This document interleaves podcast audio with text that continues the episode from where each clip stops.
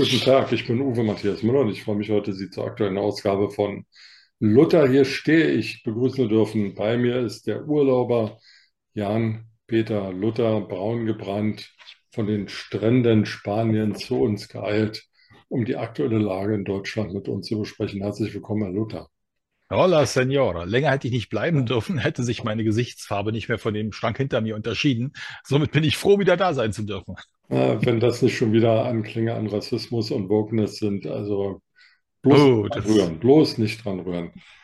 Herr Luther, ähm, es gab in Ihrer Abwesenheit eine Bundestagsdiskussion, eine Regierungserklärung von Olaf Scholz zur Haushaltslage, nichtssagend belanglos, sagen Kritiker, wohlmeinende Kommentatoren und auch ich, und eine Antwort von Friedrich Merz. Und Friedrich Merz ähm, hatte dann wohl Zwischenrufe zum Thema Schuldenbremse.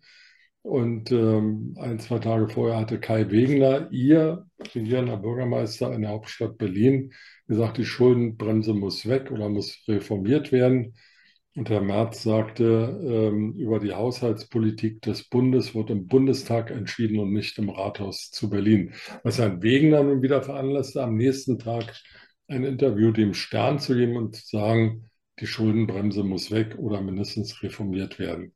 Ist das das Schisma der CDU? Wenn Sie die Iden des März im Dezember zitieren, äh, ist das ein interessanter Ansatz. Äh, auch Vorahnungen äh, dreuen mir da und die ähm, Regierungsverklärung des Bundeskanzlers war sicher auch eine interessante. Worauf Sie aber abspielen, ist die Diskussion um die sogenannte Schuldenbremse.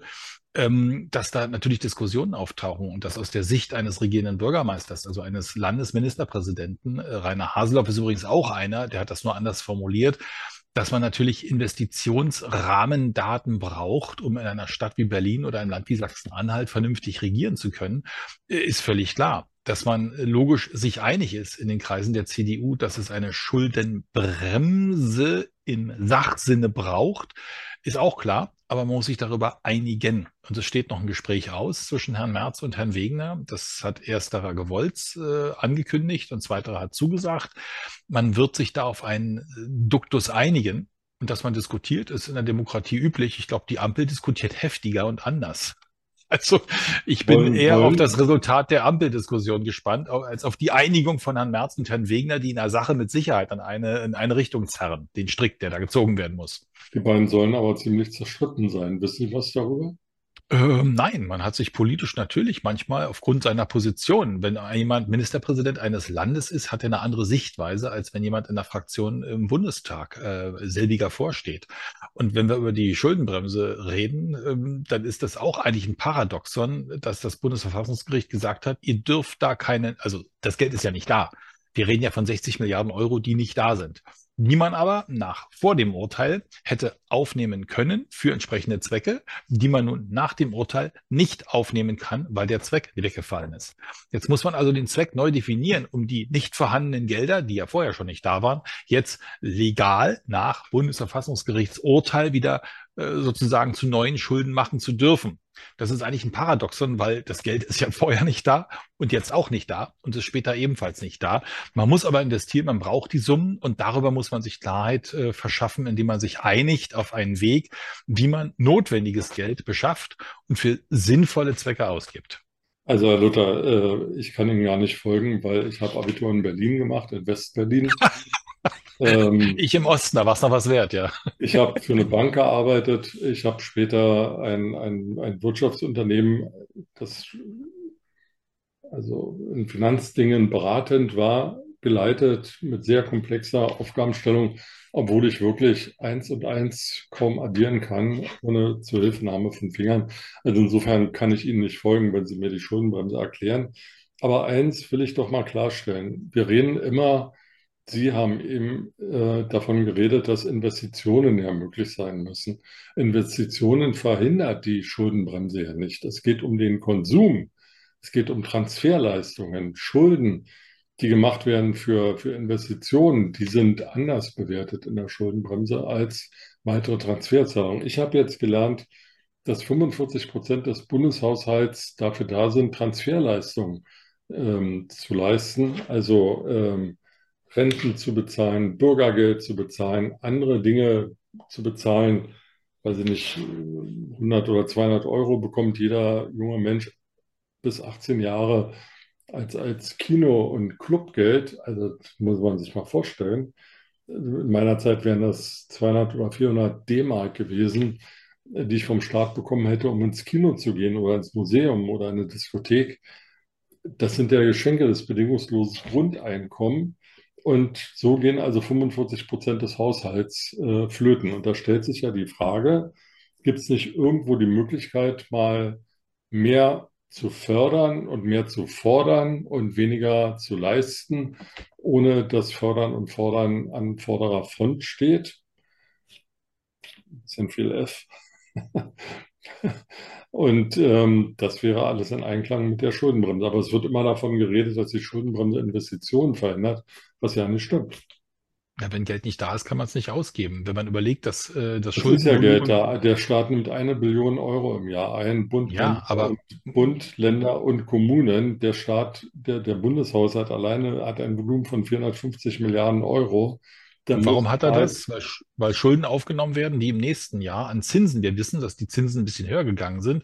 Ich glaube, Friedrich Merz war es, der gestern sagte im äh, deutschen Fernsehen in sehr deutlicher Sprache, dass die Zinsvolumina im nächsten Jahr sich auf circa 40 Milliarden Euro summieren, was ungefähr dem Jahreshaushalt des Landes Hessen entspricht. Wenn also ein ganzes Bundesland quasi ein Jahr lang von diesen Zinszahlungen leben muss, muss man gucken, welchen Sinn Schulden macht, egal ob man sie für Investitionen oder für Transferleistungen ich bezahlt. bin ja nicht für ich Schulden. Ich bin ja nicht für aus, dem leeren Sack was rausnehme, heißt, ich Ja, belaste die nachfolgende Generation. Deswegen ist ja. diese kluge Investition sinnvoll, indem ich Arbeitsplätze schaffe, aus denen dann wiederum mehr Einnahmen für den Staat generiert werden, als weniger noch weniger Einnahmen sind, äh, Meinen, man dann meinen, meinen Sie diese Arbeitsplätze, wo jeder Arbeitsplatz mit 10.000 Euro finanziert wird, in Magdeburg oder in Dresden? Naja, wenn danach äh, sich etwas ergibt, wie in Das ergibt Brandenburg, wo. Tesla ab äh, gewisser Zeit schon für Brandenburg ein lukratives äh, Unternehmen ist, was sich in Brandenburg sicher mit Subventionen und Investitionen des Landes angesiedelt hat, äh, was ein geschickter Coup war, dann sind da Arbeitsplätze entstanden, die tatsächlich dem Land Brandenburg Einnahmen bescheren, wo das Land durchaus lächelnd äh, auf die Entscheidung zurückblicken kann, die sie getroffen haben, Also, zu äh, investieren in Tesla. Also ähm, das glaube ich nicht, dass nach so kurzer Zeit da die Investition sich schon amortisiert hat. Und das, was äh, für Magdeburg und Dresden so gesagt wird, ist ja ein Vielfaches dessen, was Tesla bekommen hat. Also, ähm, aber lassen wir das mal dahingestellt sein. Das sind äh, Subventionen, teure Subventionen. Diese Fabriken, diese Unternehmen haben sich nur dafür entschieden, dahin zu gehen, wo sie die höchsten Subventionen bekommen und nicht die besseren Arbeitsverhältnisse. Und die Mitarbeiter, die dann von sonst woher aus dem Ausland nach Magdeburg kommen, die werden sich dann schon umgucken, wenn sie sich da, ähm, na, Ja, also ich mache es mal salopp. Ähm, Wir schmeißen in dem Falle mit der Salami nach dem Schwein. Die Salami sind die Investitionen in der Hoffnung, dass ich das Schwein zurückkriege, was sich dann äh, sozusagen amortisiert hat. Also die Salami ist dann zum Schwein geworden. Äh, Im Idealfall, wenn Sie Schwein haben, ist dann nicht das macht Schwein das, zur Salami geworden? dann, dann macht das das. Also dann wird die Salami zum Schwein. Ähm, allerdings äh, gibt es natürlich auch Fehlschüsse, wo man investiert und danach das Unternehmen sich entweder verabschiedet oder geht. Äh, aber die Subventionen sind ja auch an Bedingungen gebunden. Das Ist heißt, dann, das ist dann Unternehmen eine Subvention sinnvoll, ähm, die dadurch ausgelöst wird, dass die Strompreise steigen, weil man die Stromproduktion gedrosselt hat? Reiner Marktmechanismus. Wenn ich das Angebot verknappe, steigen die Preise. Ich sage Ihnen das, weil Sie ja nicht aus West-Berlin kommen. Ähm, aber Herr Habeck kommt aus Flensburg, also der sollte eigentlich auch wissen. Also wenn man ein Gut verknappt, dann wird es teurer. Ne? Bei Ihnen hieß es Bückware und bei uns heißt es Inflation. So, und äh, dann kommt er und sagt, oh, jetzt ist der Strom aber teurer geworden, jetzt müssen wir ähm, da Subventionen ausschütten, damit die Leute überhaupt noch den Strom benutzen können. Dann sollen alle Elektroautos kaufen und Wärmepumpen anschließen. Wärmepumpen werden mit Strom betrieben. Dann kommt die der Bund dann teurer wird. Genau. genau, und dann kommt die Bundesnetzagentur und sagt, teuer hin oder her, wir haben gar nicht genug Strom. Und wenn wir rationieren müssen, dann rationieren wir zuallererst bei Wärmepumpen und E-Autos. Ja, bei der Sendung der Maus hätten Sie jetzt das Paradoxon erklärt, das Phänomen eines solchen und genau Nee, das ist es. Klimapolitik in Deutschland erklärt. Noch, noch schlimmer. Aber am Ende kommt dasselbe raus, nämlich Murks. Und das wollen wir eigentlich alle nicht. Und egal, wie man es erklärt und wie man es äh, versucht hinzubekommen, aber äh, das sind ja genau die Sachen, an denen wir leiden und kranken, weswegen wir auch gerne diskutieren, weil mit guter Absicht Schlechtes gemacht wird. Und da erinnert es mich an Faust. Ich bin der Geist, der steht verneint. Der steht das Gute will und nee, steht das Böse will, steht das Gute schafft oder andersrum. Also eines von beiden ist zumindest die Maxime der Politik. Sie merken, ich bin nicht ganz faustfest mehr, muss man wieder nachlesen. Aber ähm, mit einer Absicht etwas zu tun, in der Hoffnung, dass sich diese dann rentiert, fangen wir mit den Rentieren an, ähm, das ist schon in der Politik eigentlich ein sinnvoller Ansatz. Und Bildung ist auch eine Investition, wobei ich hoffe, dass die Bildung bei den Jugendlichen ankommt, die sie umsonst genießen dürfen, um dann aus dem Investment in der Jugend Kapital äh, als äh, ausgebildete und gute Arbeitnehmer, die dann Wirtschafts- und Förderung oder Schöpfungskette entsprechend erweitern, äh, dem Staate dann zugutekommen in Form von Einnahmen. Herr Luther, das ist, also Entschuldigung, aber das ist also nicht mal Theorie, das ist auch nicht mal Hypothese, das ist irgendwie, ja, es fehlen in Deutschland 300.000 Kita-Plätze für Kinder unter drei Jahre. Fehlen heute. Das äh, Institut der deutschen Wirtschaft in Köln hat heute veröffentlicht, in den News 24 werden wir es morgen wiedergeben, dass im Jahre 2030 in Deutschland 80.000 Lehrerstellen nicht besetzt sein werden. Mhm. Es werden gebraucht 987.000, 80.000 von denen sind nicht da. Also 8 Prozent Ich, oder so fehlen. Das heißt, wir haben ähm, nicht genügend Lehrer, um unseren Bildungsstandard aufrechtzuerhalten. Ja, lieber Herr Müller, vor zehn Jahren hätten wir uns unterhalten und hätten gesagt, es gibt keine Schüler mehr. Wir müssen Schulen abbauen, wir müssen Lehrer entlassen, wir müssen Lehrer umsatteln. Das Phänomen war, dass man in Ostdeutschland Schulen geschlossen hat, Lehrer entlassen hat, weil keine Schüler mehr da waren. Es äh, fehlten Geburten. Das heißt, die Geburten äh, ließen nach und man hatte die demografische Entwicklung dahin, dass man viele ältere, aber wenig Kinder hatte. Jetzt haben wir Gott sei Dank wieder Geburten. Jetzt fehlen natürlich die äh, abgerissenen Schulen und die ausgebildeten Lehrer, die nun an anderen Berufen tätig sind. Und Kita-Plätze waren schon immer Mangelware. Also fehlt die Motivation für die, die wieder Geburten äh, dann produzieren könnten. Nämlich, wer wird sich ein Kind anschaffen, wenn er nicht weiß, wo er das Kind, wenn er arbeitstätig, berufstätig ist, danach lassen soll. Aber auch da ist mitunter die Motivation, der Stimulus des Finanziellen äh, ein Grund, äh, umzuschwenken. Und viele Nebeneinsteiger in Berlin zum Beispiel sind jetzt in den Schuldienst eingestiegen und versuchen, Lehrer zu werden. Also man hat immer so einen Nachlauf. Ähm, wenn Bedarf da ist, dann muss der gedeckt werden. Und so schnell wie er gebraucht wird, ist er nie da. Also Ich weiß gar nicht, was schlimmer ist, Quereinsteiger im Lehrbe im Lehrberuf oder Quereinsteiger bei Chirurgen. Ja, also Genau das gleiche Beispiel hätte ich jetzt auch gebracht, nämlich die Medizinerebene. Da fehlten ja auch, fehlen immer noch Hausärzte, da fehlen Nachwuchskräfte, weil wer will schon ein jahrelanges Studium mit Entbehrungen durchmachen, um dann danach in der Position zu sein, schlecht bezahlter Landarzt irgendwo in der Walachei zu sein. Ja, aber das, das sind die Phänomene, damit das Passauer Oberland oder wo wir wiederum dann dazu neigen, dass Ärzte aus äh, Rumänien, aus Ungarn, aus anderen Ländern kommen, die da schlechter bezahlt werden, die dann da ein Versorgungsloch reißen, um hier äh, in westdeutschen Landen gut bezahlt die Löcher zu flicken, die wir gerissen haben.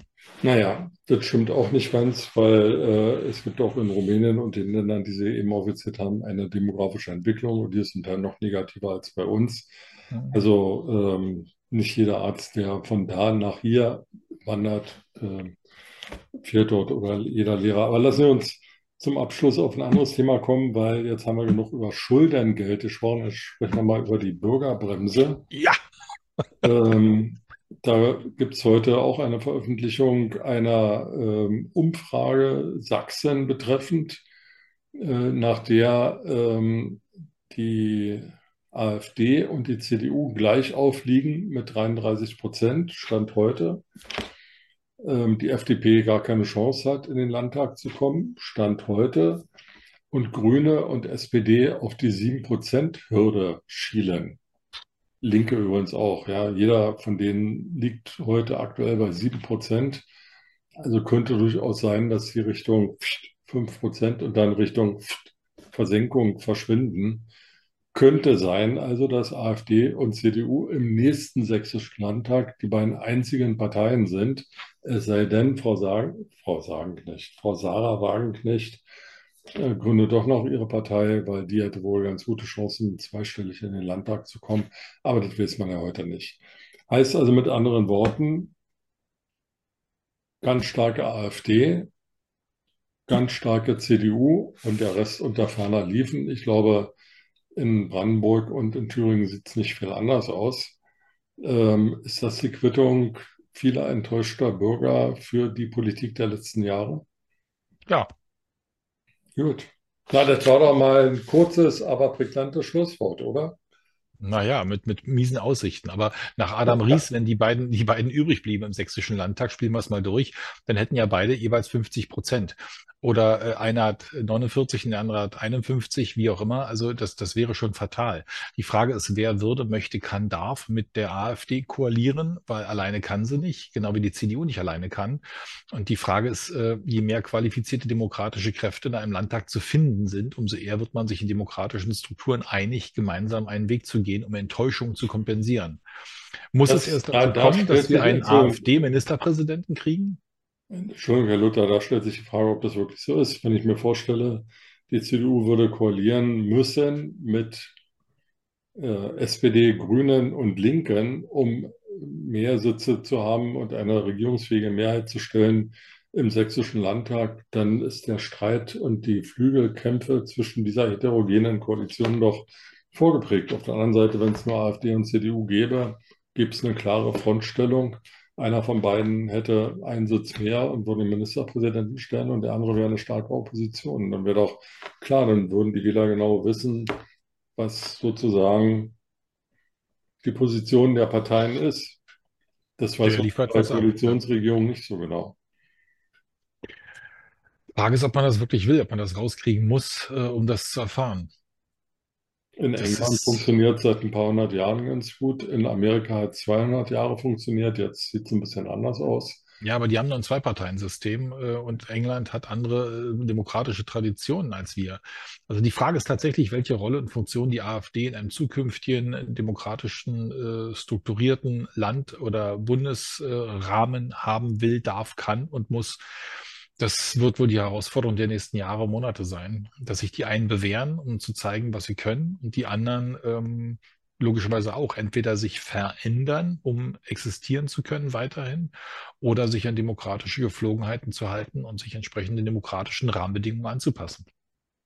Ich habe zwar wieder nicht genau verstanden, wen Sie jetzt äh, gemeint haben mit verändern und anpassen, aber ich glaube, das könnte auf beide Seiten zutreffen. Schlimm sind jedenfalls die Aussichten, die wir fürs nächste Jahr haben, aber wir haben ja in diesem Jahr noch ein paar Folgen von Luther. Hier stehe ich. Vielleicht haben wir ja beim nächsten Mal ein schönes Schneethema oder Weihnachtsmarktthema oder Fußballthema ist im Moment auch nicht so schön, aber irgendwas Schönes wird uns schon einfach. Na doch, die U17, wir sind ja Fußballweltmeister, lieber Herr Müller. Wir haben es ja wieder mal geschafft, zwar U17, aber die werden ja auch älter, dank demografischem Wandel kriegen wir die auch irgendwann mal in die richtige Fußballnationalmannschaft und dann können wir sagen, okay, spätestens in drei Jahren, 17 plus 3 sind 20, da sind die Jungs reif für die Fußballweltmeisterschaft, wenn es da eine geben sollte, für Deutschland. Ihr Wort in mein Ohr. Fußballsachverstand aus Berlin. Ich grüße Sie sehr herzlich, Herr Luther. Bis zum nächsten Mal.